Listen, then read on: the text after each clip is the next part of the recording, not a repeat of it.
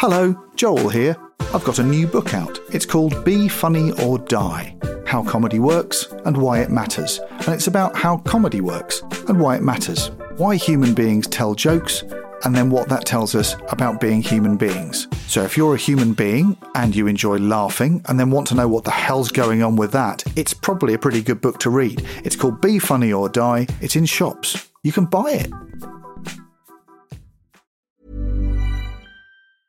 Life is made up of many gorgeous moments. Cherish them all, big and small, with Blue Nile. Whether it's for yourself or a loved one, Blue Nile's unrivaled selection of expertly crafted fine jewelry and statement pieces help make all your moments sparkle. Blue Nile's experts are on hand to guide you, and their diamond guarantee ensures you get the highest quality at the best price. Celebrate a life well lived in the most radiant way and save up to 30% at BlueNile.com. That's BlueNile.com.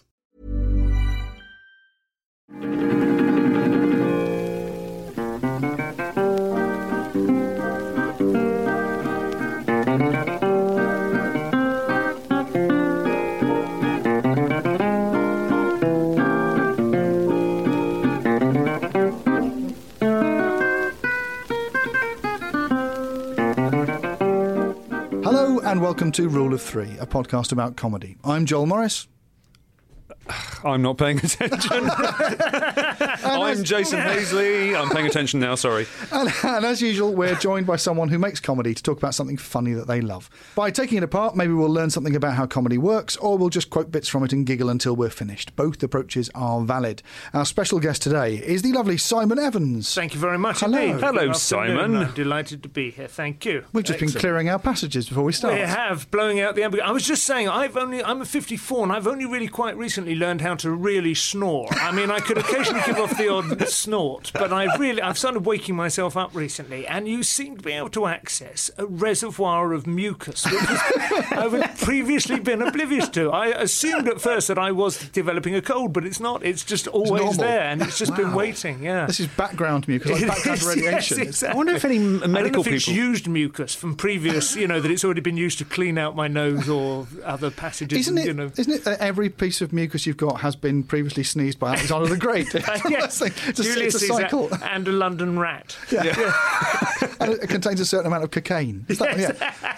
I wonder whether you. That probably is true. Do you think your pipes kind of loosen up as you get older or something? I wonder. There must what be a definitely reason. does for it. happen is I think that the jaw recedes more because the cure for snoring I've discovered because I sent off for one is a sort of thing that looks like um, it looks like computer representation of a set of dentures, you know, but just transparent. Well, a bit like a gum shield that you Yes. bite into when it's warm, and then it sets around your mouth, and you wear it, and then you click the bottom mandible forward, and that you're sleeping like a Habsburg basically from then on. Oh, but so uh, like my. and then my you can't forward. If you chin. lie that with your, you're this more. I've that's got- actually just a, a fair amount of chin. Well, no, I've got, a, the jaw I've, I've got a it? thing called a class three bite, oh, where right. the where the Class three? the class three, where the bottom teeth are ahead of the top teeth. Because I had an accident when I was a kid and it smashed my Does face that crop up on police descriptions of you?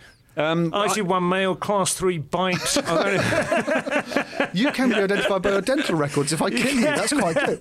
Especially Yes. if you manage to take a chunk out of his arm before he does so. yeah. But that's how it does. So I don't know whether maybe you'll never snore. I don't know. But it, if you, no, no, no, no. And I can actually do it. It's quite uncomfortable, the, the, the snoring mechanism, the anti snoring mechanism. You don't want to really have it in all night. And It's you like do wearing wake a up with a certain amount. yes, exactly. Yeah.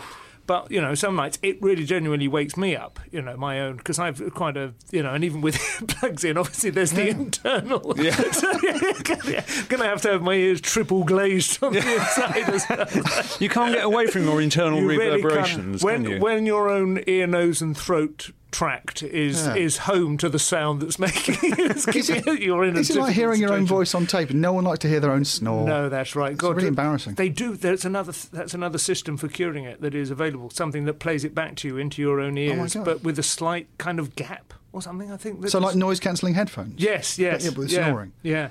Really, I, I remember, I, I don't snore that much, but I that thing of just having something in your mouth that's uncomfortable, I, I'd Yeah. fear having to have a snoring thing. Because I remember I had uh, a retainer, orthodontic thing, like a lot of people did of Yeah. my Shows your generation. teeth? And, uh, and- Oh, 'cause I've, got- good, yeah. I've, I've only got 28 teeth because that Oh, take loads out. Of, uh, remarkable. I've got a very small how many mouth. are you supposed to have? 32, isn't it? Is it? Yeah, I got four taken out to, to fit the adult jaw. And I remember that happening, being given this thing that went to my mouth right, Yes. at exactly the point I was at my most self conscious. Right, Yeah. okay, now in front of other people at school, when you're just trying to find a place, we would like to talk like this all the time. this will do wonders for your development. And it was a really cruel thing to do to teenagers to stuff something in their mouth to stop them communicating. see, it's an interest. You know, people always say to stand-up, "So were you the class clown?" And to somebody who's made their career writing comedy, so were you the class clown but crippled by? had to write it down. Yeah, exactly. had to express myself entirely through words. yeah, but it was, it was a really cruel thing. Uh, when you're self-conscious, the number of things that happen to you at that age when you uh, we're going to talk about something teenage today. Yes. I uh, you sort of saying like stuffing things in your mouth. I remember that being a really primal thing. That at the moment I went. Hey, I think I've got this. I'm growing up. I'm getting taller. And they went, just we're going to stuff something to stop you communicating. Yeah. It's a really Yeah, weird which thing. to gummed do. up with food, didn't it, as well? It was mine was a plate with wires on it that I had on my top set of teeth, and it was there to drag my top set of teeth forward, which didn't work, as you can tell, because I've just told you the Type bottom three, set are ahead. three. Um, so all it did was just it three left me in pain for about three years because it just really fucking hurt. Yeah, It really well, my. I didn't have one, but my, my daughter has a, a retainer uh, set at the moment. Maybe I'm getting some insight into why she's so bloody grumpy all the Oh, time. yeah, This it is- might be. I imagine, like most dental things, it's better than the ones we had. Yeah, you look at yeah. them, and it's, it's like watch. You look back on it, it's a bit like Was yours Bluetooth? Uh, I know it's, it, felt, it, felt, more like sort of battlefield medicine. It's those things like go to the, go, go and see the Cutty Sark. Well, and- until the Crimean War, of course, most soldiers were expected just, just to sort of com- commandeer their own teeth. Essentially. it's, it's like that brutality. I remember avoiding going to the dentist for ages. Uh, having all those gaps in your, I think it was 30 to 40, going, oh, I just don't want to go to the. If I don't go, my teeth will be fine. Yeah. And then going back and finding out, like you do when you get a new car, that it's completely changed. I turned up and went, this is going to be the most frightening thing in the world. And, you, and the technology has leapt forwards. Yeah. And the, the jab doesn't hurt, and the dentist does it in two seconds. Everything has changed because you opted out of it for a bit. And, Yeah, the, yeah. and the big thing, the big change, because I didn't go to the dentist for a shameful 27 years, I think. I avoided Wow. going to the dentist. And I After went they back, categorised your jaw. After, after they spent years you. rebuilding my mouth, and, Yeah. and it was just so traumatic, and I just ran away. Yeah. But the big thing I noticed when I went back to the dentist is that the pink drink is green. Wow. Whoa. It's gone green. I hadn't noticed that. Yeah. No, Is that that's an still envir- pink where I am. is that But I'm still environmental? NHS. Are you NHS? Yeah. Okay. Okay. Hello and welcome to Rule of Teeth. It is all sorts of teeing up the. It is. I, mean, I think we're, we're talking about like social embarrassment and things. We'll talk about red hands later on. Um, Ooh. we were delighted. By the way, you mentioned this, I think, in passing on Twitter, and we suddenly Yes. thought, "Oh my god, we have to get you in to, to talk a about grandchild, I think. His daughter, I think Oh, was it might be his actually his daughter. Yes, Right, I think. You were- you were nattering about it and just said in passing, Jack Rosenthal, what a hero, and Yes. we just piled on because he's a huge hero of ours, and then thought, well, we have to do some. Yes. So thank you for, for even mentioning him. I don't think it occurred to us that either that we would do it on here, or ev- or we'd find a, another fan. No, you wouldn't. You wouldn't automatically put him into the pure comedy bracket, I suppose, would you? Although it's the comedy in it that uh, lifts it above the the rest of 1970s and 80s television standalone play output. I would Yeah. say, Yeah. by and large, you know, It is- it apart is from a- the La Frenais and Clement. But it's, it, it's, but it's, it's your, Sorry, you made them sound like a wine. I know. I, now want a bottle of Clement La Frenais. but it's not. Pairs beautifully with a cold porridge. Yes. But he's, he sits between, Jack Rosenthal sits between the sitcom people, Yeah. who you go, Clement La Frenais and things, who did comedy dramas like Auf Wiedersehen Pat and things, and would do s- single plays and things. They did. Rosenthal sits there between that and the Bleasdale, Dennis Potter, Yeah. Wednesday play people. And I, I've always claimed him for the comedy side Yeah. because Yeah. he's got a Victoria Woody kind of Alan Bennett tone to him. Yeah. But then you look at his output and you go, he's part of the single play, the serious television dramatist. He, he was sort of, I mean, if, if it was portraits, there's a little bit of a sort of Norman Rockwell about him, isn't Yeah. there? That it, it's Yeah. it's comedic, almost like a, a, a fully evolved newspaper cartoon. And yet, when you look back hundred years ago, those are the pictures that tell you something about Yeah. the time, much more than Jasper Johns or something would be, you know, as a as an expression of what was actually happening in the society at that time. So, I think his intention was comedic, but his eye was just so good he couldn't help, you know, taking beautiful snapshots as well. Well, he's, he was described in Philip Purser's obit in The Guardian as the Charles Dickens of television. And I think that's a very good tone for him because Dickens is comic and dramatic and regarded as the greatest novelist and the portraitist of his era. Yes. And there's what's happened strangely since um, Jack Rosenthal is a divide in comedy and drama that keeps being attempted to be crossed back over in a quite clumsy way when actually what Rosenthal sings to is the thing of saying these are totally integrated. It's interesting the Dickens thing, isn't it? Because that's one of those. I mean, that was always he's like the. Uh, in the same way that during the, the 80s everyone wanted to be the Letterman, the British Letterman, you know, and then like in Mm. television everyone wants to be the new Dickens, but never, you know, it was always the new Spr- the new the new Dylan. D- Yeah. Springsteen was the new Dylan, and it's, everyone has that period. If you slightly too poetic in your lyrical intent, you know, sort of, if your rhymes run over the end of a line, then you're oh, it's the new Dylan. But um, I'm not sure about.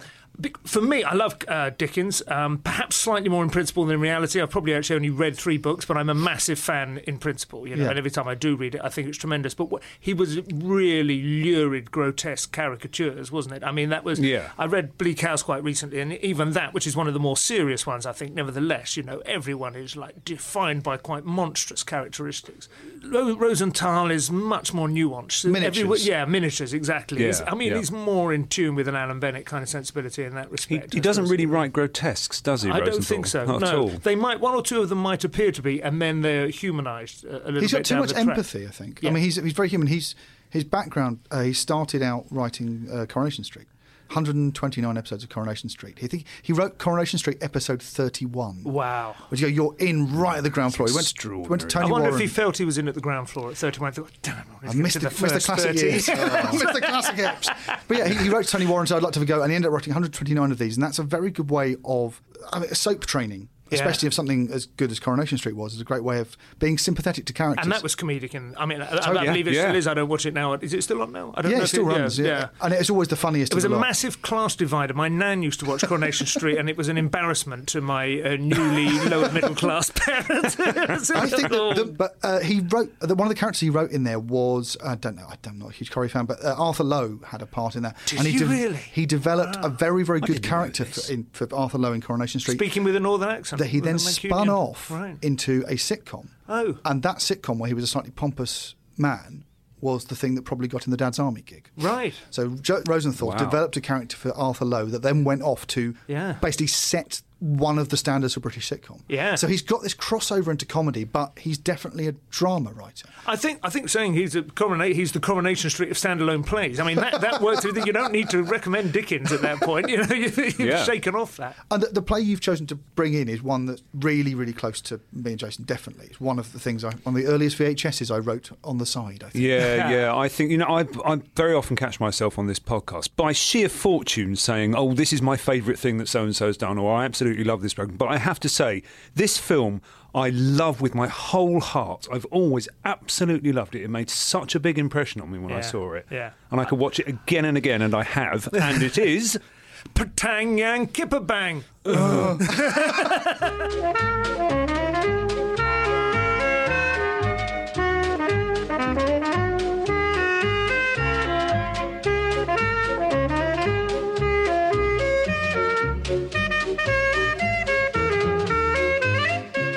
the sort of indifference with which you have to utter the final grunt. Yeah. It was, and it was, Yeah. it was slightly modulated throughout the sh- throughout the show, slightly different. It would always reflect the, s- the mood slightly. Yeah. But it could be given up grudgingly or enthusiastic, but but never with real jubilant triumphalism. It, It was feels like a job. It's, Yeah. it's one of those catchphrases that's become like a chore.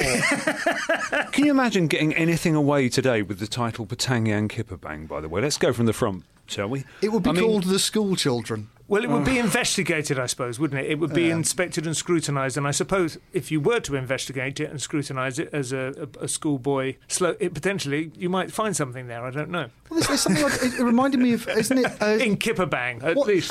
what- yes, I suppose so. It's a bit sort of for a fish and finger pie. isn't it? It's Exactly, yeah. There's there's another great school drama called Unman, Wittering, and Zigo, isn't there? There's something about doing school stuff because what Yeah. you're basically saying is it's just about life. That in order to make it seem a bit more exotic, you think of a really weird, fascinating title for it that makes it sound like a detective series. Or this sounds like I don't know something set in, in Middle Earth or something. Yes. Uh, Weirdly, I remember it drawing me in and thinking, what's that thing? Because you've heard the title, you've seen it on the listings and the Yeah. TV times, whatever, and it would make you watch it probably more than. I think- First Love is the se- title of the whole series.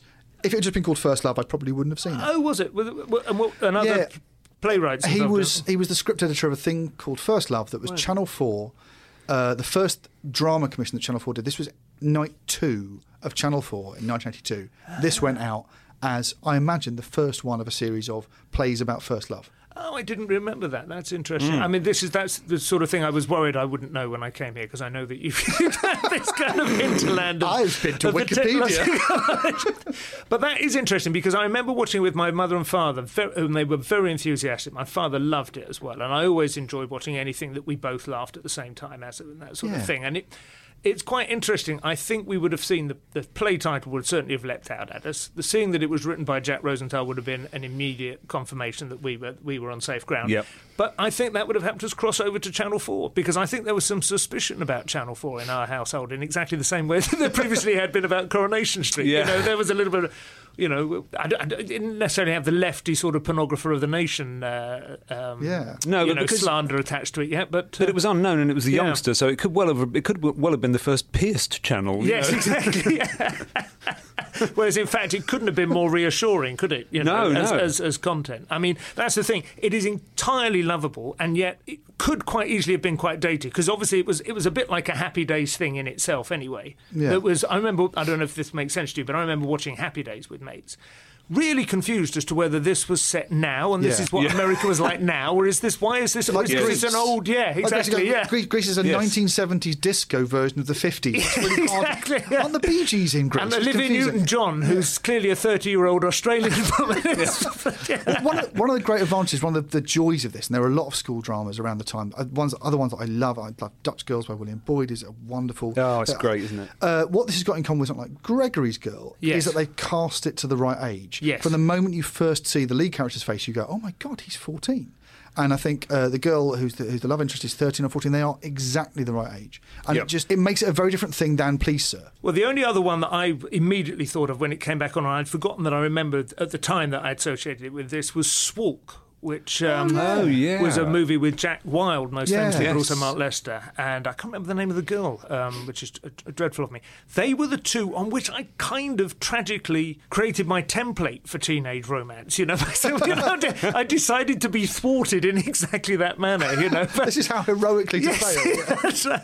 But I felt I did, you know, I, I genuinely registered that kind of level of uh, association, and um, you know, you, you entered the character at Uh, it's got yeah. a lot in common with Gregory's Girl. It would make a really nice Yeah. little double bill. It's got a nice Bill Forsythy Yeah. understanding of it. But it's set, like you said, like Happy Days, in 1948. It's set in Rosenthal's actual childhood. Yeah. And the period detail is really nice. It's quite lightly worn. I've read, I've read oh, I've got to read a horrible review in Time Out, which I'll read bits of as we go through this. Uh, Time Out, who I, I used to have a policy of if Time Out didn't like something, I'd go and see it. uh, and it says, it says a, a flimsy premise, an all too easily nostalgic movie whose production values and period detail are overstated to the point of cliche. Is Which I this in a recent Time Out film guide? it's, if or you look up this on the Time Out Yeah. website, that's the review they're happy with. Wow. And I couldn't disagree more. Hang on a second. Production values. This is produced by David Leland and directed by Michael Apted, who directed yes. Seven Up and all the Yeah. other ups. Yeah. The other and thing, they're complaining about the production values. How fucking dare they? it is are they It doing? is a beautiful film. It's all on film. Yep. So what, one of the lovely things, if you're watching an old play, one Yeah. of the big advantages, if it's all on film, you will not go, oh God, they're in a studio. It's got a lovely, plangent, soft focus that's perfect for teenage nostalgia. And it's about first love. So it needs to be shot like this. It need, uh, but those close-ups of the child's face. Yeah. And everyone is, is achingly soft. And everything I saw, I mean, I, having watched it again in preparation for this and, um, and bought the DVD, but I hadn't, I don't think I'd seen it in years, and I don't think we had a VHS copy. And yet it felt like I'd previously watched it the previous week. It just, it was Yeah. immediately Yep. so present there. Yep. I think that's a pretty good sign about a great things like sign, isn't it? production values and things, that you remember every scene and every little, and you go, oh God, yes, I'd forgotten this bit, but as soon Yes. as you, yeah, you see it. I'm doing double Cicero with hand farting or something. You know, like- yeah, I thought I, I knew that was there somewhere. I'd forgotten that I, for about ten years, I used to regularly say bloody hell and scrotum, which is exactly from this script, isn't it? I remember Alison Steadman uh, shouting "Beasts of the Field." frequently. it's got it's got that lovely turn of phrase. One of the things that's really interesting about Jack Rosenthal, he is a comedy writer and he writes comedy, he writes funny dialogue. And this opens with the mum calling up to to the kid what he's going to have for breakfast because he's stopped eating, which is a lovely little subtext. Obviously, he's pining away for this girl. He Yeah. stopped eating, and there's that lovely line. A few cornflakes wouldn't hurt you. I know Thursdays are difficult for you, but with the girls having double domestic science while we're on double PT. But if just somehow, I don't think I can last out another day. If I made you fresh air on toast, if I made you fresh air on toast, would you eat the toast? but it's shouted up the stairs, so you have to concentrate to Yeah. hear it. Yeah. It's not front and centre funny lines. It's almost like a Beano strip in Yeah. which little speech bubbles are intruding from Yes. people who aren't going to appear, isn't it? It It's not- very like a Beano strip. It's not on the front foot. He allows it. He allows the comic dialogue very often to be little passing notes rather than a gag. They're not the end of a line. They're not. Yeah. They're not the finish. They're they're flavours on the way somewhere. And when you read his scripts on the page, and I was reading a couple of them uh, in preparation for this, they're not full of great lines. But they're full of space in which a great actor will be able to get a laugh, which is really, really yeah. clever to know that you're going to cast this well. He's- Brackets goes business here. it's, no, the big thing with this is, unlike when you read a, a, a comic script or an observationally comic script by a new writer, they're very often very keen to show off. Yeah. And this is a play, like most of his stuff, written by someone who's written 250 plays. He's got his reputation. He can let it sit back, and Yeah. it gives it that lovely comedy drama feel. It gives it a realism because people do talk like this. the structure is, is always very, very sound, isn't it? And I did notice when I, one of the Yeah. other ones I watched again in preparation was uh, Another Sunday in Sweet FA, which has a similarity in this respect that uh, Another Sunday in Sweet FA is about uh, uh, an ex footballer who never quite achieved his dreams and um, is now a Sunday League ref. And he is just on the other side, I suppose, of virile manhood in Yeah. the same sense that our young lad in Patangyang is uh, sort of approaching it. So they're both men who are quite, who are sort of shut out slightly from the, the rude world of the sort of boisterous changing room and so on. But it starts in exactly the same way. He is actually leaving his house on Sunday morning, and his wife is calling to him as he sort of buckles up his briefcase. And there is a couple of lads having a scrap, and they've sort of rolled into his front garden. And he's what it seems to suggest in both cases to me is that our main protagonist is a bit of a dreamer. And there are voices of reality and pragmatism constantly hectoring Yeah. and, and sort of attempting to sort of penetrate Very his Billy mental Liar, world. very Waterhouse Yes. and Hall. Yeah, yeah. And so you immediately feel a sort of tenderness for this this young soul or this aging soul who isn't quite made for the the brutal world. Mother, I'm not a child. In your vest and shorts. Mother, I'm 14. Pound to a penny you didn't blanco your plimsolls. He likes writing people leaving their house at the Yes. front of the day. Yes, Watch. Ready When You Are, Mr. McGill. right, That opens yes. with the, the guy who is the extra, Yeah. just l- tr- learning his lines in bed, then leaving his house. You know. Well, it's I suppose it's Route One, isn't it? It's It there is and Route, back isn't it? again. It's the Hobbit, isn't it? But Yeah. uh, it's very like the opening of Billy Liar is almost analogous to this, isn't it? It's young boy in bed fantasizing. Yeah. That's it. Yeah. While his mum downstairs shouts for him. You've and got promi- a and vulnerable promising he won't wank if he can just have a kiss. Yes, Yeah. Dear God, he's prom- he's talking to God. I kept forgetting how many lovely devices there are in this, even down to the, the, the kids having their own language, like Patang and Kipperbang. There's all these ideas in it that are very authentic. One of them is him lying in bed talking to God, interspersed with the commentary of John Arlott. Yes. Which. In my mind, I think remembering, I'd got them mixed up, and I thought bizarrely that John Arlott was God, but they are blurred. Well, there's, there's an sort of, isn't all-seeing narrator, which is there's a lovely moment where, where John Arlott is commentating because he's a big cricket fan, Yeah. and he's commentating and he's using real cricketers' names, and it's real Bradman, and everyone's in there. Spencer then snatches the ball out of the air from Evans' throw, polishes it on that not inconsiderable chest of his, and prepares this giant of a man to bowl yet again to Don Bradman. And with Bradman 63 and Australia dismaying 235 for one, here he comes. Gathering pace, gathering strength, pounding, pounding powerfully up to the wicket, and he bowls. Bradman yet again hooks him convulsively for four. And Bedser's shoulders drooping, grimaces philosophically at no one in particular.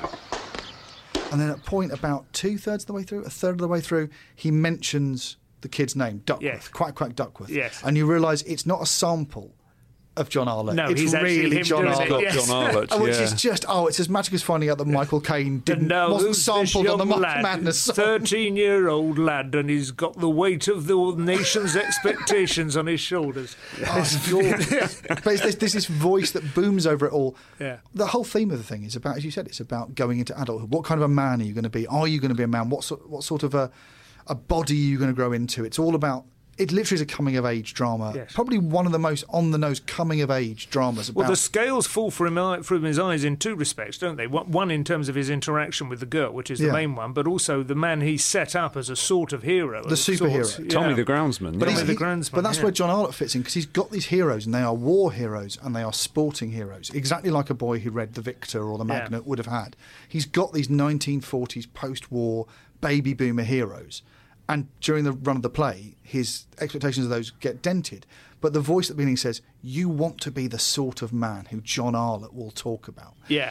This is the, the dream that you would be so heroic Yeah. that even John Arlott would know who you were. and that's in his head. And then added to that is his relationship with the groundskeeper, where this guy is the guy. I love the constant list of the places that the groundskeeper says he's fought at. So what you and all the other Tommies did, what you all did with our gallant allies and comrades across the seas and Commonwealth and that, facing the foe in whatever theatres of human conflict, it, uh, where was it? Where was what? The theatres of human conflict. You know, where you fought. Oh, uh, Dunkirk, El Alamein, Battle of the Bulge and Burma. Dunkirk, El Alamein, the Battle of the Bulge and Burma. What you did was not just defeat Hitler's Germany and Japan's Japan. I mean, let's face it, you changed the future of the world. Look, watch your toes. You're in my way a bit. Sorry. You've got it. Dunkirk, El Alamein, Battle of the Bulge, and Burma. Yeah. the most incredible tour of duty. it should have tr- triggered some alarm bells, but I suppose for, for a 14 year old boy. but it's, those, those clues are there, and his relationship with that, that guy who is his hero and he loves, and the guy is clearly broken Yeah. for some secret reason. And you talked about structure. This is a beautifully structured thing. There's an A plot, a B plot, and a C plot, and they just run. There's I want to kiss the girl.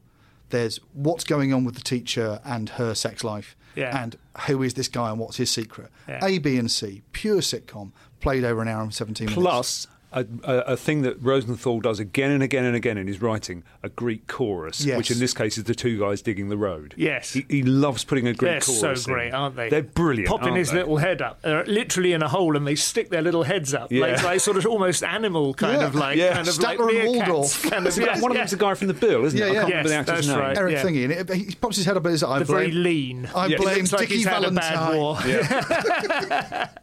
bad war. Ah, bloody hellfire and scrotums. Millions of pounds on education. It'll be with him living under the shadow of the bomb, I expect.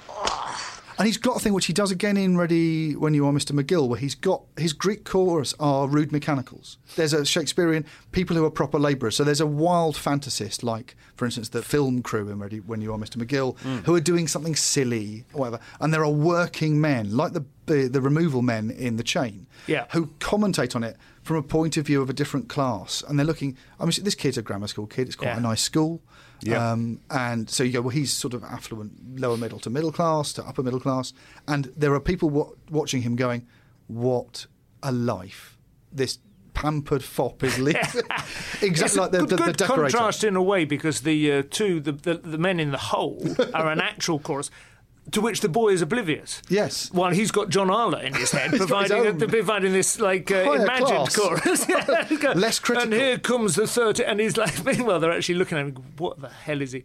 He actually tries to bowl a ball at the beginning, doesn't he? And, and sends his papers everywhere. He- Yeah. he's totally lost in it. But The two ki- the two young actors, John Albasiny and uh, Abigail Cruttenden, they Hmm. they photograph so well, don't they? They just look fantastic. Abigail's really beautiful. She knows she's in um, Not Going Out now. Is she? You know that. You know it's also Hal Cruttenden's sister. Yes, I knew it was Hal's sister, yeah. She's been in the last four series, I think, of Not Going Out since they, which I write for, so Wow. I've sort of kept an eye on it. Which um, they've now they are married and still not going out, and uh, and have children. So she's married to Hugh Dennis, Abigail Cruttenden now, which is Ah. kind of. In, I did sort of think, is that them grown, Grown up? up. yeah. Well, John, John Albasiny, who, play, who plays uh, Quack Quack, plays Alan. Yes. I looked up finding the rest of his credits, and charmingly, he has kept working. He's Has still a he? bit of an Good. actor. My Yeah. favourite role for him, he's the helicopter pilot in The World Is Not Enough, the Pierce Brosnan James Bond film directed by Michael Apted. No. Oh, who, wow. bless him, phoned him back and said, Do you want to be in a Bond film? Like the ultimate thing that Quack Quack would have dreamt of. Absolutely. He gets Oh, to be a oh, wow. pilot in a Bond film. And here he is, the 48 year old lad.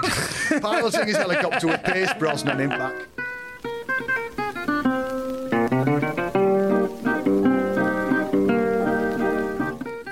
Was, I suppose, was, I had a tiny criticism of her character is, I suppose, enigmatic, slightly sort of Garbo esque. That you want to, put, even as a schoolboy, you project your own Yeah. thoughts onto her. It was a slightly odd denouement how she reacts to not being kissed But- on on stage. I love that in that he has put her on a pedestal throughout. Yeah. And then when he decides he can't kiss her, I mean, structurally, if you haven't seen this, this, this play, the, the structure is there are three moments he could kiss her.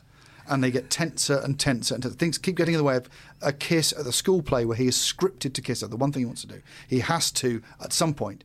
On the instructions of his strict teacher, give Yes. her a kiss. The one thing he wants. And then Rain stops play And each it- yeah, time. each time he is he's thwarted at that moment. The fact that he's actually named after a system for uh, uh, applying scores Yeah. to a cricket match Yeah. in which Rain has stopped playing, I, think it's, I don't think that was accidental. But so he's the crucial points are: is he going to kiss her? And he doesn't kiss her at the last moment. He shakes her hand. It's one of the funny- Watching it, I'd forgotten having, what happened. Having, of course, you've watched him in, in like you've watched snatches and vignettes from the final triumphant production in which his acting is tremendous, and Yeah. he delivers a couple of lines really well. So he's going really well. He could Yes, do he's it. motoring at but he point, shakes yeah. her hand, which is a lovely moment. It's very, very funny. And also, he has said before the thing he's most insecure about is he's got red hands, sore, That's sweaty true, hands. yes, so yes. he's even prepared to put his sweaty hands rather than kiss her. He's prepared to embarrass himself. He does it in front of the whole school, staring at him. He has performance anxiety, and he shakes her hand. And then her reaction is beautiful because. She's not the cheerleader. None of the other boys fancy her. She is the subject of his fascination. Weirdly, I think she's almost too beautiful in this to sell convincingly as someone who's a weird crush for him. Yeah. But when she is revealed in her character, she chases after him. Why did you do that? Suddenly she's alive, and you go, she was way more complicated and interesting than you gave her credit for. Why didn't you want to kiss me? Am I that grotesque? To the nth degree? She wasn't just on a pedestal. She had her own opinions, and suddenly she's got her own voice. He earns her love by rejecting it. And she Yeah. suddenly goes, Well, why? Because you look like you. Am I grotesque to the nth degree? She That's asks. it. She suddenly, you realise that all the way through this, she was hurt and thought she was being rejected and was. Because she's been flirting with the good looking boy in the class, that the heartthrob of 4B, Jeffrey, the heartthrob of 4B, uh, you think that she thinks she's of that standard. But actually, she realised that she doesn't think she's of that standard. She's got the same anxieties as he's got. And she's not revealed to be that person until the moment the entire Yeah. Schrodinger's edifice collapses. Yeah, I mean, and that's a perfectly reasonable explanation. And, and yet, uh, I think, if I'm honest, at the moment when it happened, I thought I thought it was very funny Yeah. that he shook hands with her, but I thought her reaction was. I, I just up. remember some girls like that, and that's not how they would have reacted if I Yeah, had refused to kiss them. They were like, "Well, fuck you, then." so, you know, and go back to. Uh, the deeper the deeper of the, the female characters is the one played by Frances Ruffelle. Who, who's the girl who will let Yes. Yes. everyone hug her? Yes. She, she was, of course, UK Eurovision entry 1994. Frances Ruffelle. Of course, yes. As we all know. She was in Les Mis as well, Yeah, wasn't she? I think she played the lead in Les Mis. Lots of stage. That's where the beats of the field thing comes Yeah, in, isn't it? yeah, they- they're that would be her. very close to the scene. My, I think Stop hugging her. Almost my, I think my favourite character in it, Alison Steadman, really. Yeah. But then she is usually in things that she's in. I mean, it's almost tiresome, but she's very young at this point. I She's don't not think that- showy. No. Out! All of you! Business, I'm just doing my homework. All of you! Out! Filth! Beasts of the field! Out! Not you, beast of the field! The scene after, I think the single best acted scene in it and best, most perfectly realised is the one after Alison Steadman has discovered she's not pregnant. Yes. And there's the scene when she discovers she's not pregnant, when she when she's sitting there directing them in the theatre, and then she feels a movement between her legs, and she realizes that she's having her period, which is. Yeah.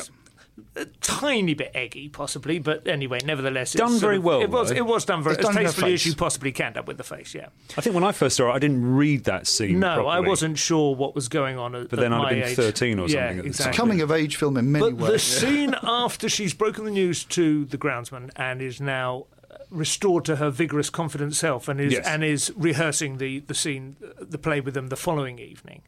The sort of poise and, and alacrity and and energy and happiness and vibrancy and optimism that she's been reborn with, realizing that her Yeah. life is not in shreds after all. She's just incredible. She she just has this kind of briskness, which is just like exactly Yeah. what a woman who has been given that reprieve in 1948 would have had. Very good. Whereupon, you dismiss him with a confident smile. A confident one, Duckworth. Do you know how to be confident? I think the author would like it. Is that it? I see. Well, the author will have to be disappointed. Consider yourself dismissed, Whitaker, with a confident smile. Continue, Duckworth. It's a transformative moment. and Yeah. Maybe what you're watching there is, is both uh, the, the two big female leads are having a moment where they shift gear. Yes. And Alison Steadman's is done masterfully, as you'd expect from Alison Steadman. And Abigail Cruttenden is done with the inexperience of a 13 or 14 year old, Yes, being asked to do what is a very difficult thing be Oh, yeah. one thing, and then, because of events, be another thing. I remained completely in love with her anyway, definitely at 13. I kept with, you know, it was almost a swoop moment. But uh,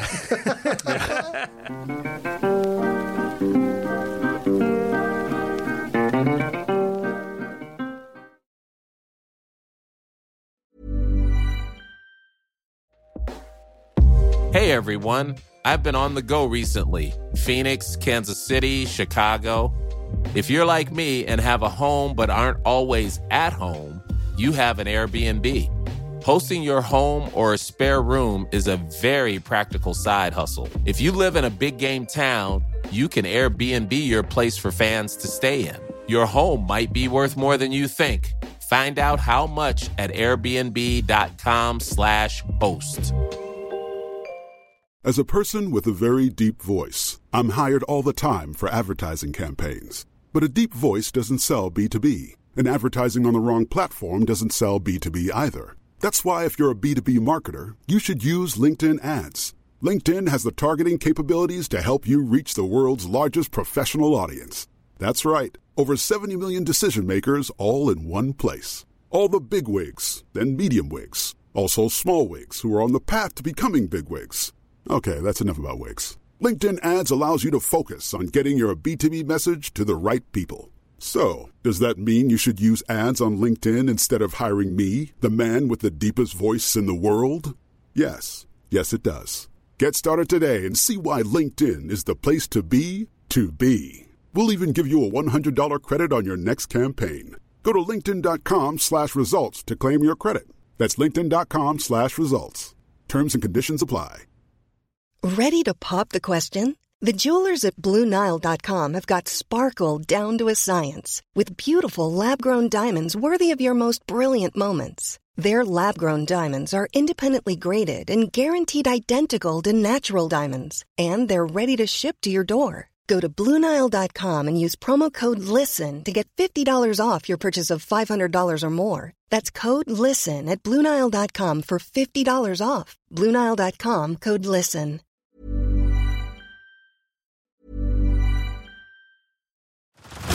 Head over to Hulu this March, where our new shows and movies will keep you streaming all month long. Catch the award winning movie Poor Things, starring Emma Stone, Mark Ruffalo, and Willem Dafoe. Check out the new documentary, Freaknik The Wildest Party Never Told, about the iconic Atlanta Street Party. And don't miss FX's Shogun, a reimagining of the epic tale starring Anna Sawai. So, what are you waiting for? Go stream something new on Hulu. Join us today during the Jeep Celebration event. Right now, get 20% below MSRP for an average of 15178 under MSRP on the purchase of a 2023 Jeep Grand Cherokee Overland 4xE or Summit 4xE. Not compatible with lease offers or with any other consumer incentive offers. 15,178 average based on 20% below average MSRP from all 2023 Grand Cherokee Overland 4xE and Summit 4xE models in dealer stock. Residency restrictions apply. Take retail delivery from dealer stock by 4 1. Jeep is a registered trademark.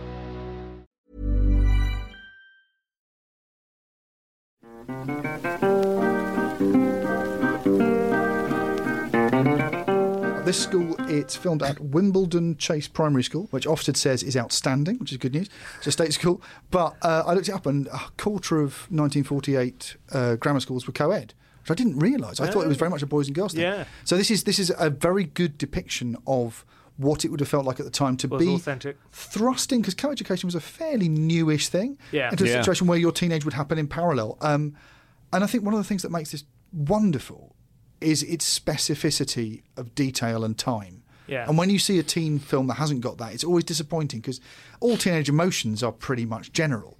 But what nails it is the references to Dickie Valentine and the cricketers and things that puts it exactly in the class and in the time that it's in. So you know what everyone will behave like. You know what disgrace would befall the teacher Yes. if she had the groundsman's baby. All those rules are in place. And I think with to any team, if John Hughes or anything, clarity of what are the consequences, what's at stake, why are you behaving in such a repressed way around something which is purely natural. I think that's what really stands this up. The scene uh, you, you mentioned it glancingly earlier, where that one of the girls uh, makes herself available for a quick a hug, but literally Yeah. just like a sort of grind, like left, right, and off. No you know? hands Yeah, involved. exactly. It was lean against to each sort of- other. yeah.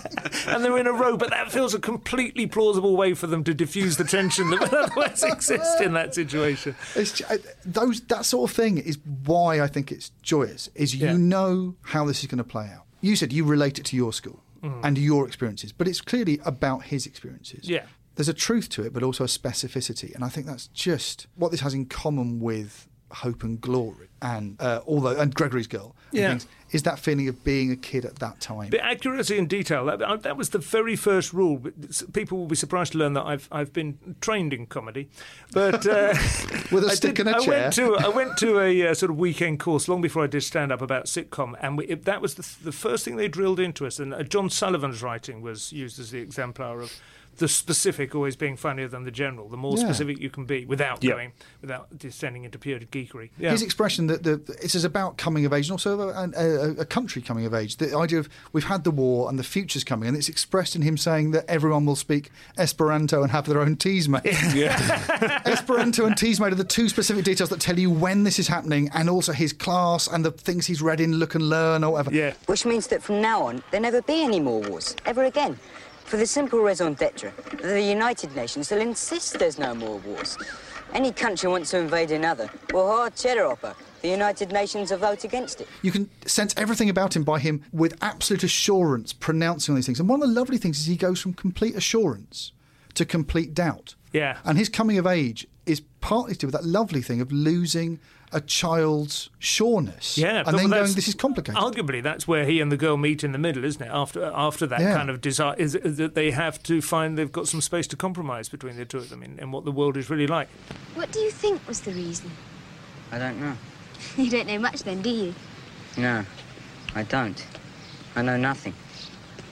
I used to think I knew everything about everything, the world and that, but I don't. Maybe I got it wrong. Got what wrong? Everything. Tommy, the world. Maybe it's all lies. What is? Everything I thought. About everything. That is, it's heartbreaking though how he tries to convince the groundskeeper that uh, that his sacrifices in the war have not been in vain because Yeah. they've created a, a brand new, a bold, brave new world, a great new future. He's reading know. The Eagle or and something, And on the one he? hand, he's got all these ludicrously feeble technological advances to, to cheer him up with, and on the other hand, the, the groundsman doesn't deserve any of it anyway because it turns out he, he was a deserter and ran away three hours after the war started. you know what I mean? Which again, I, I was interested in that because I think at the time, and what was it? What are we saying? 1983 or something? 82. 82. I,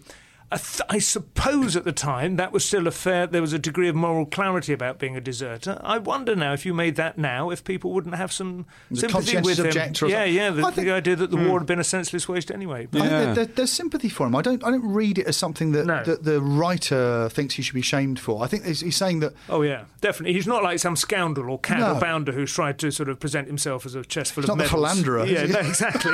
he's, he's got this thing where the only person who's built him up to be this war hero is is Alan. Mm. Is the kid. The kid Yeah. thinks this of him, and the only place he's got to fall from isn't anywhere he's claiming to be. It's just that the kid is talking to him, and brilliantly, uh, the groundskeeper just never responds to any of these things. Yeah. Wearily gives the Yeah. list of, Yeah. of theatres of conflict he hasn't been in. But there's no sense of him pretending. He's not trying to. He's not going to break that kid's heart. The kid's going to break his own heart. Yeah, yeah, and they're all scared, aren't they? The groundsman was scared of the war. Um, Quack Quack is scared of basically kissing this girl. He's the girl, also the girl is scared of not being attractive, and uh, Steadman, Alison Steadman, is scared of being both pregnant and found out for having had an affair with the head teacher. I thought we agreed to draw a veil over the war, Henry. After what happened on VJ Day. VJ Day as well. Not wasn't VE it? Day. Yes. They waited. I Yes. imagine it was proposed on VE Day. She cracked on VJ. Well, he was in Burma, remember? Oh, of I didn't know that then, I don't think. But I lo- but they are also the boys are also scared of having got the world and adult life completely wrong as well, Yeah. aren't they? Yeah, I think that's yeah. what's in there. All their ludicrously sort of pig Latin type. Endless, you know, the Tang Yang Kipper Bang thing is not Yeah. an isolated example. They're ridiculously verbose. Osculatory weediosity. Exactly. Which all sounds like Harry Potter. It's kind of Yeah, it weird. does, doesn't Very it? J.K. Rowling. But yeah, they're, they're showing off. They are they are little boys dressed as men. Hmm. And the great thing is that the big hero man turns out to be as scared as them. And it's all about growing up and, and, and stepping into masculinity. And the, the, the, the rude mechanicals are just oh, it's stuff and nonsense. Everyone's got their own version of it. And the, the cricket commentary, these are heroes. And you think, well, cricket's a game. Cricket games are things that children do. There's the hmm. idea of making heroes out of people who, who've carried on playing. Hmm. All of it is very nuanced and very clever and very empathetic to the idea that this is all acting. And he gets to be in a play and act and act Yeah. as an old man, as an older man with a moustache, false moustache and things. And these kids are beautifully dressed up on stage as grown ups with Yep. All their uh, affairs and philanderings and things. You're thinking this is a beautiful study, very, very subtle in the roles people are playing. And getting the kids to play a play in which one, the main villain is a philanderer, and I no longer a philanderer. Yes, you know, yes. what, what did they? They can't have understood this. The thirteen and fourteen year olds, they wouldn't have known what a philanderer was in 1948, would they? They'd have just known it was basically a bounder of some sort. It's well, it's wonder whether it's Alison Steadman's character able to channel all her animosity towards such bounders. well, it's, it's got there's that run through it. The idea of sort of people playing roles and what masculinity is. And the other thing that runs through it is the word nature again and again. Yeah. And the idea that what's going on here is entirely natural. When he treads Yeah. on the spider and the pregnant spider gives out all its babies, and you go the first sign. He says, "I've seen a miracle. What a miracle of birth, a miracle of the cycle of nature." If he can't kiss the girl, yeah. Then humanity is doomed. There is something terrible at stake here, which we all go through. A thing where you, if you can't get over your awkwardness about around the opposite sex, if you are heterosexual and want to have children, if you can't get over it, then then there's no there's no more children. I saw um, yesterday, yesterday, uh, ironically, um, you know, the, the Yes. new uh, Yes. uh, working title movie. And uh, I posted a review on Twitter, so I apologise if anyone's already read it and is going to waste the next 20 seconds. But essentially, my point was that, un, perfectly normally for a working title, a, a, late period working title movie, they've taken a fascinating concept, a proposition. a man wakes up from a, from a road accident and is the only one who remembers the songs of the Beatles. Absolutely extraordinary. What would the world be like? And then they have focused on perhaps the least interesting aspect of that, which is to say, what would it mean for his non starter of a relationship with a girl he's known for 20 years and has never so much as kissed yet? Which I found disappointing because the world without the Beatles would not just be a world without the Totally. Beatles. You know, they're one of the major.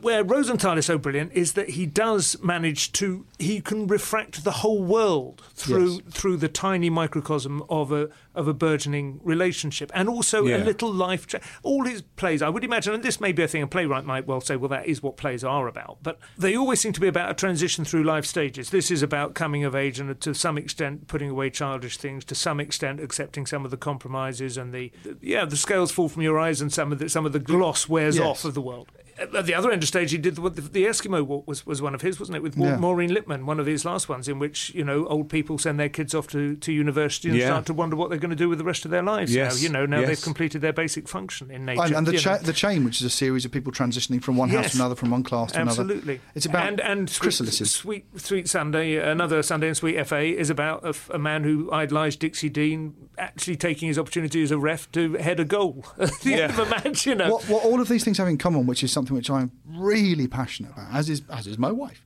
uh, is that this is drama. And Yeah. drama can be small. And one of the things that's happened to television with the splintering of, of comedy into comedy and being funded by comedy departments and drama into drama is what you've lost is a drama about small things. A drama that's an hour and 17 minutes long these days, to get funded, would need to have a dead body on a beach at the Yeah, beginning, yeah. have to have terrorists in it and explosions, to have incredibly high stakes. And what's beautiful about these plays, they're all about very low stakes, Yeah. which you just lean towards slightly, and then suddenly realize they're the highest stakes in the world. When, when Dr. Foster came out, it was a huge hit. It was because it was just about a marriage was at stake. You don't need to fill an hour. No. Enormous globe-shattering drama. But you, do can need to just write do it well, small- don't you? Yes. You need to write and act it well because if you've got a screen full of people going, "This is my whole life," Yeah. don't you see how much this Totally. matters to That's me? bad soap. Oh God! but it's, I think it, it has become the preserve of soap to do Yeah. individual life dramas. And what's beautiful, this has got a lot in common with Michael Palin's East of Ipswich. So Yes, another beautiful yes, play around the same a time. great play. Where there's very, very little at stake, but I remembered it forever Yeah. because it was about a real thing. And the big risk with, with insisting that drama. Two things. One, that drama be high stakes, and two, that drama be long and run to six seasons and things.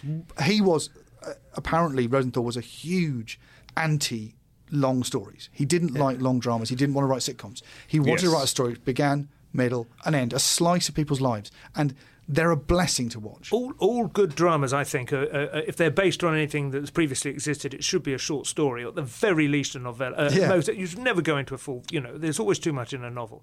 I, I was think There's, there's was there's a place for with that. There's a place for an epic war and peace thing. Yes, yes. But You've got to what's have that strange is at that 10 hours, everything is now supposed to be uh, Tolstoy. It's supposed to be abs- You're supposed to be able to go into someone's life and there'd be so much in there that you'll watch it for eight seasons. There's enough in this for an hour and 17 minutes.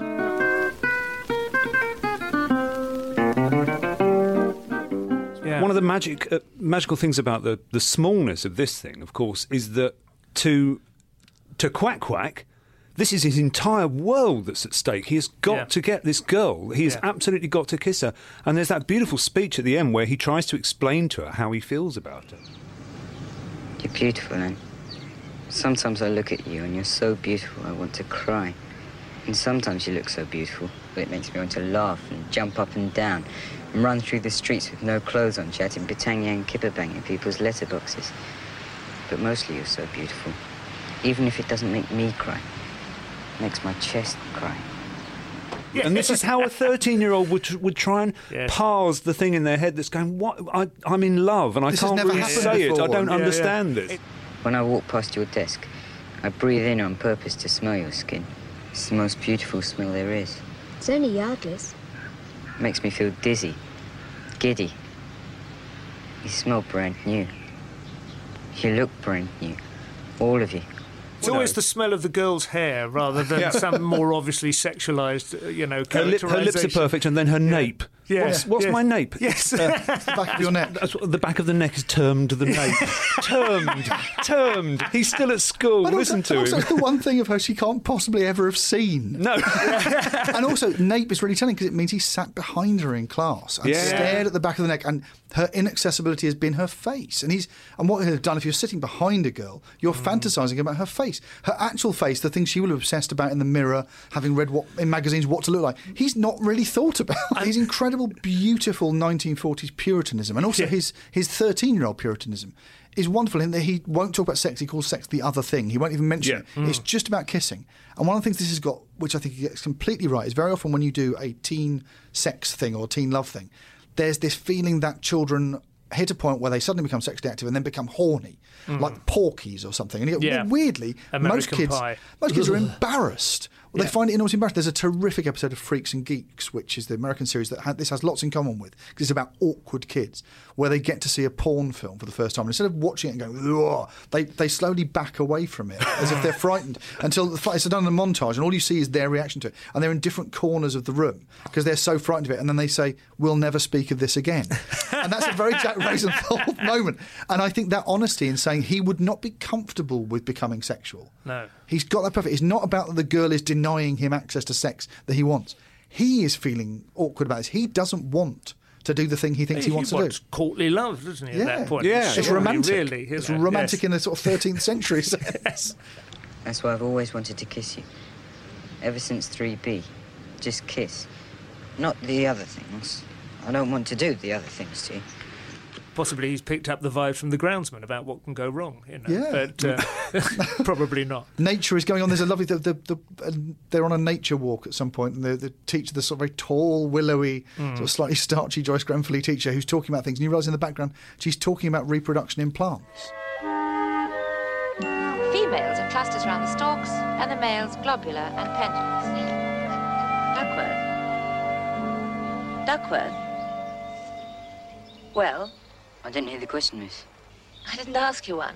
He's full of there's fertility everywhere. Yeah. The threat that this is the next thing he's going to have to cope with, and he said, "I'll just do kissing and no further. Yeah. I will understand and make a mystery of kissing because I don't want to make the next step."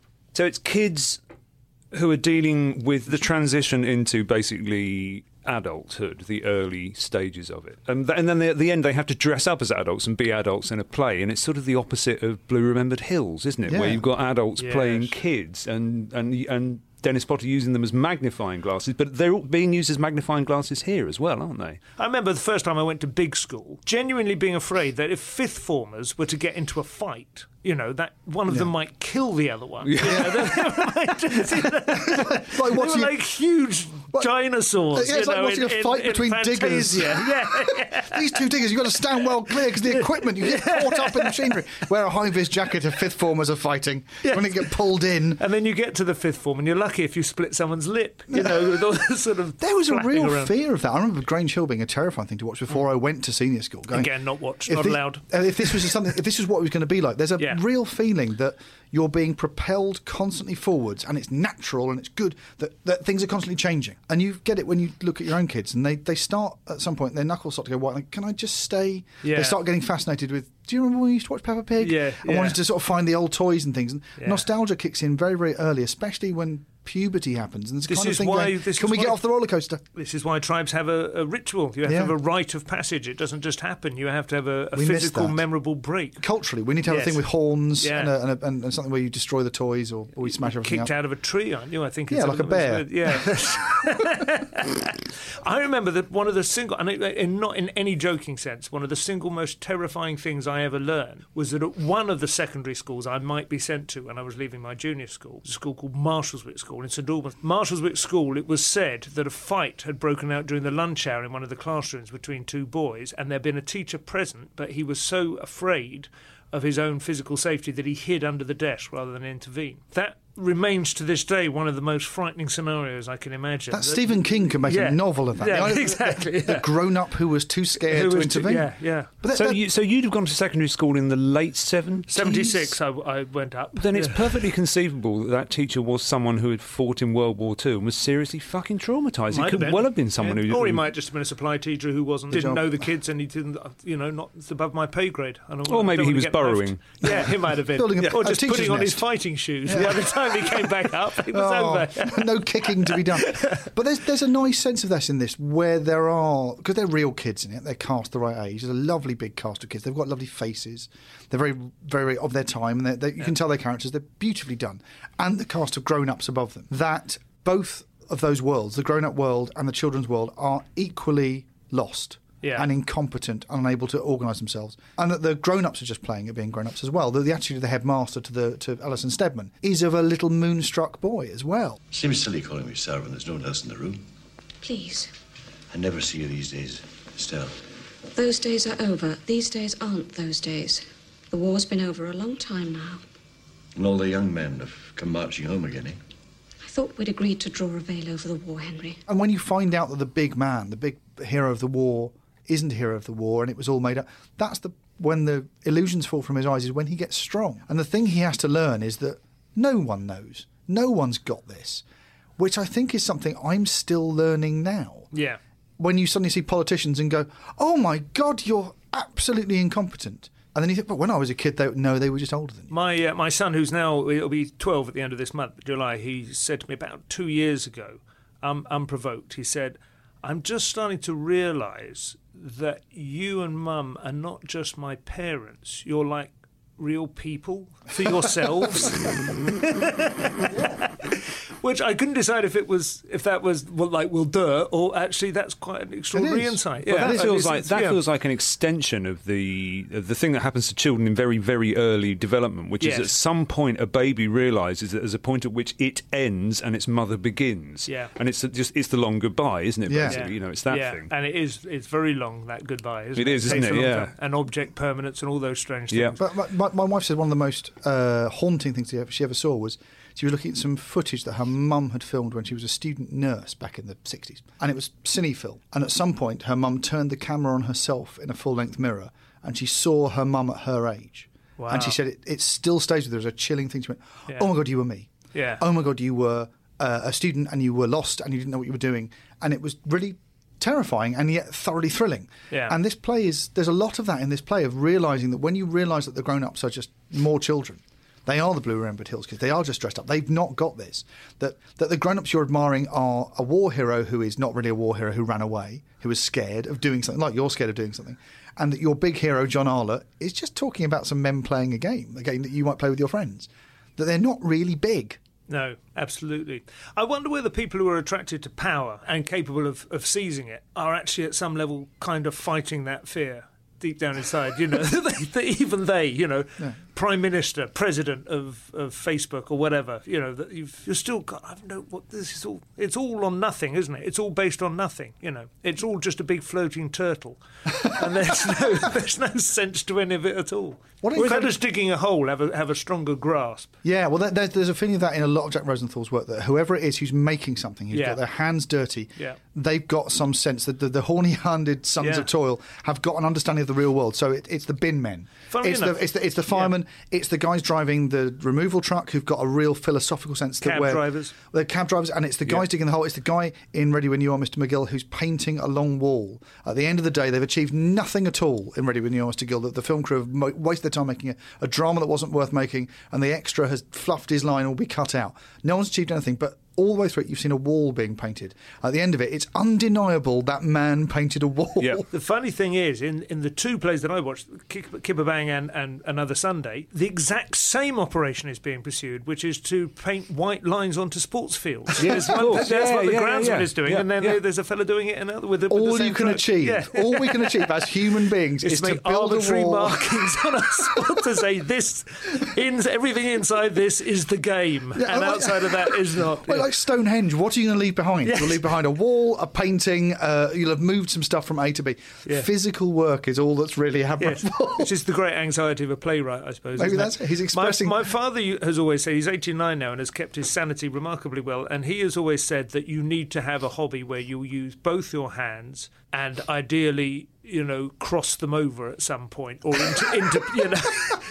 They have to work with one another. So, skipping, for instance, won't do it. You, he builds model aeroplanes, does pottery, has made paper, and Yeah. turning things on a lathe and stuff. But he says this is the only way to re- restore your sanity. At the end of the day, when you spend all day in your head, Yeah. you need to bring everything back to what you can do with your hands. This is, and and you know, it just in terms of um, the evidence in front of my eyes, it, it seems to have kept him going. I think there's something to be said for that.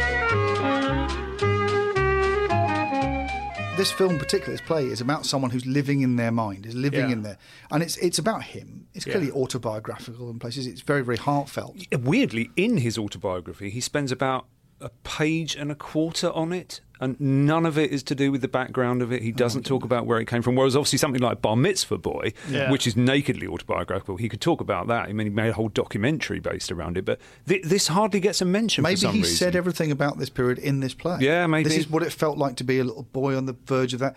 And and there's a feeling in it of what's happening to these boys of this generation, maybe. I mean, what's lovely. uh, What's happening to the boys of this generation is that they are being given this new world. The war has been won. It's 1948. What are you going to do with it? And they're going, he's going, world peace. And this is what, oh, it's my responsibility to step up to the plate and make good with what I've been given by the heroes who've done this for me. My, these great men, and it's men, it's always men. These great men, what they have done, I've got, I've got this to step in, and I'm too frightened to hold a girl's hand. Am I really a man? Who am I? And then the answer is that wasn't his job. That you feel the weight of expectation on them, and yet it's telling this story in such a small way. And maybe what we are remembering, loving about this, and why it is still beautiful to watch, is that it's a really small story about a really big thing, big moment in this kid's life, and a big moment in history. What was this generation going to do? And the answer was they were kind of still quite timid Yeah. and still quite childlike. And if you were going to say what were the baby boomers like, they were a bit like this. He wasn't going to smash it out for a six at the last No, moment. not It at was, all. yeah, it was a quick single. Yeah, that there's was sort of- enough. Yeah. This is after the greatest generation. Yeah, And the answer yeah. is what are you going to do? Well, to be honest, it probably wasn't as good as building a wall or digging a hole. But it is all lovely, and you know, there's a sunniness about it, isn't Yeah. it? You know, it's a Yeah. beautifully sunny film, and the uniforms are all yellow and green, so they're all in, you know, well, well colours of fertility, the thing Yeah. you mentioned Mm-hmm. earlier. You know, so uh, obviously it was it's from a time of great optimism. It was convalescence, wasn't it? I suppose after the war. Yeah, I suppose so, convalescence. yes. I often think convalescence is the single happiest state to be in. I don't know if you've ever had that moment where you realise you're not going to die. Everyone has Yeah. it on a really bad hangover. It's probably the most frequent. You know, Four in the afternoon. It suddenly it just lifts half a pound of weight. From Humanity eye. at its go, best. we got through the war. I made we got it. through it. Yeah.